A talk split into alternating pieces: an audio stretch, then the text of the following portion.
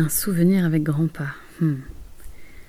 Bah moi, mes souvenirs de grand-pa sont étroitement tressés avec ceux que j'ai de grand-ma et de Gastonnet.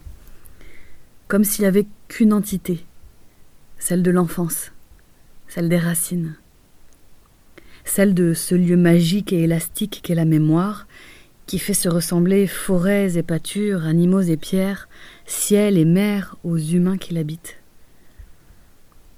On dit qu'à la longue, on finit par ressembler à ce qu'on aime.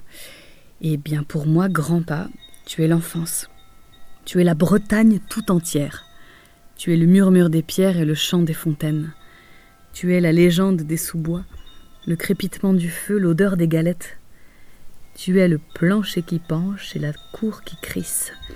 Tu es l'orage qui gronde et le vent dans les sapins. Tu es le lait chaud ramené à pied, le hamac dans les arbres, tu es le Kérou, tu es le Blavet, tu es le Calvaire et le Chêne, l'église et la chaumière.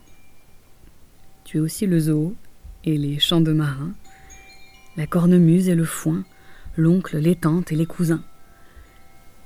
En fait, j'ai pas un souvenir, j'en ai mille. Ils font partie de ma boîte à trésors.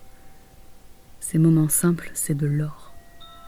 Des colliers de coquillages, des cabanes de fougères où l'innocence se balançait le cœur léger et les pieds nus. Et planant, virevoltant, enveloppant, parfait alchimiste qui transformait le jeu en nous, le rire éclatant de grand mât qui ensoleillait tout.